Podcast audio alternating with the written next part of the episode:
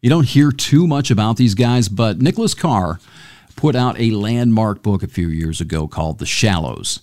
And that updated McLuhan, Postman, and a few other people's ideas into the internet age. Other people have done it. I'm not saying they haven't, but this is the one that I have gravitated to, and it was sobering. If you're interested in this subject, and if you're still listening to this podcast, I assume you are, if you have not read Nicholas Carr's book, The Shallows, don't take my word for it.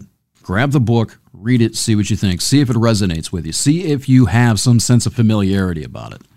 He started writing this book because he was a writer and found himself online so much and suddenly unable to concentrate. He couldn't read a damn book. He couldn't stay on topic. Are any of you sort of noticing that in your own lives?